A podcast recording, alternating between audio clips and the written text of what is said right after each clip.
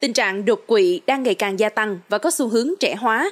Điều này đặt ra cảnh báo đối với lối sống và cách sinh hoạt mà người trẻ đã và đang thực hiện. Những thói quen độc hại mà người trẻ thường mắc phải sẽ được bàn luận trong podcast ngày hôm nay. Mời quý vị thính giả cùng lắng nghe.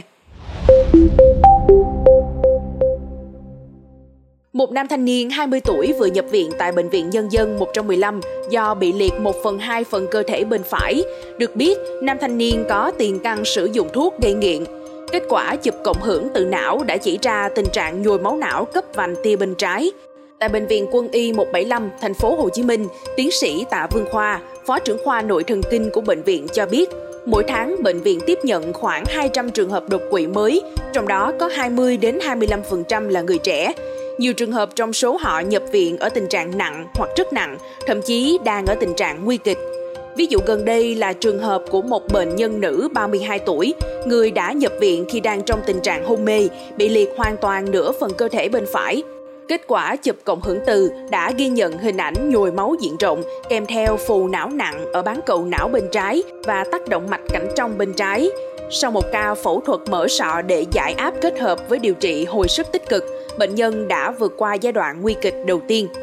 Anh Khải, 32 tuổi, làm việc tại một công ty tài chính nước ngoài chia sẻ rằng do áp lực và tính chất công việc, anh thường phải làm việc cả ngày và thậm chí thường xuyên phải tăng ca, bỏ bữa ăn để hoàn thành công việc. Mỗi ngày tôi dành tới 12 đến 14 tiếng ở công ty và thời gian cá nhân của tôi dường như bị thu hẹp.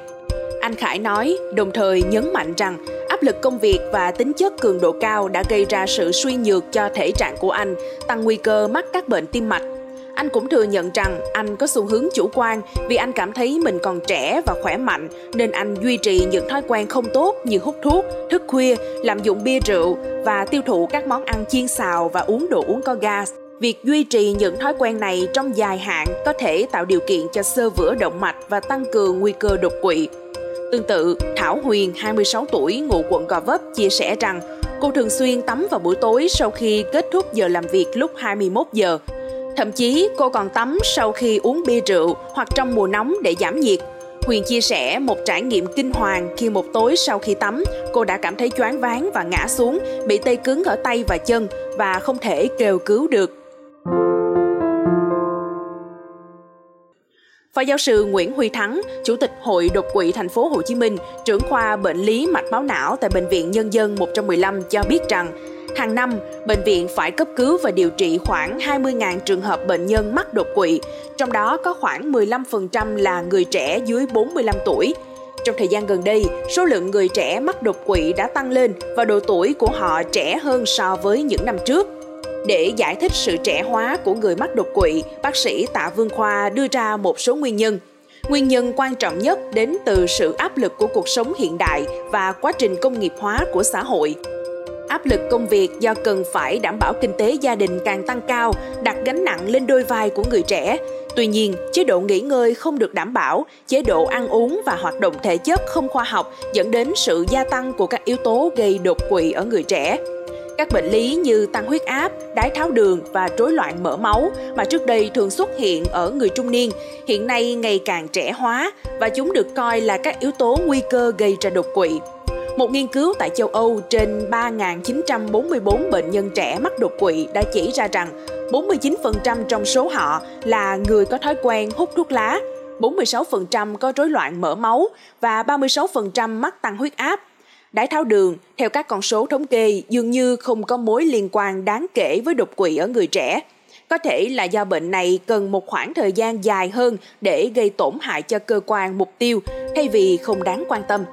Phó giáo sư Thắng thêm vào rằng, đối với những bệnh nhân có độ tuổi lớn hơn, tăng huyết áp, đái tháo đường, rối loạn chuyển hóa lipid và bệnh tim mạch thường là những yếu tố chính gây ra đột quỵ trong trường hợp của người trẻ, thực tế là lối sống bao gồm sử dụng thuốc lá, tiêu thụ bia rượu và các loại thuốc gây nghiện đã dẫn đến việc đột quỵ xảy ra sớm hơn rất nhiều so với dự kiến.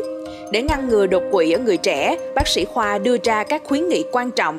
Người trẻ nên thiết lập một môi trường sống lành mạnh và thoải mái cho cả tâm hồn và sức khỏe vật lý của mình. Bên cạnh đó, nên tuân theo một chế độ dinh dưỡng khoa học bao gồm giảm mức natri, tinh bột và chất béo, cũng như tăng cường việc tiêu thụ rau xanh và trái cây. Ngoài ra, tập thể dục thường xuyên là rất quan trọng. Bác sĩ cũng khuyên nên loại bỏ hoàn toàn thói quen hút thuốc lá và hạn chế tiêu thụ bia rượu. Tuyệt đối không nên sử dụng ma túy và nếu có bất kỳ nghi ngờ nào về việc sử dụng thuốc tránh thai, cần thay đổi phương pháp tránh thai và tham khảo ý kiến của bác sĩ. Đặc biệt, họ cần thấm nhuần tầm quan trọng của việc kiểm tra sức khỏe định kỳ. Cảm ơn bạn đã lắng nghe số podcast này. Đừng quên theo dõi để tiếp tục đồng hành cùng podcast Báo Tuổi Trẻ trong những tập phát sóng lần sau. Xin chào tạm biệt và hẹn gặp lại.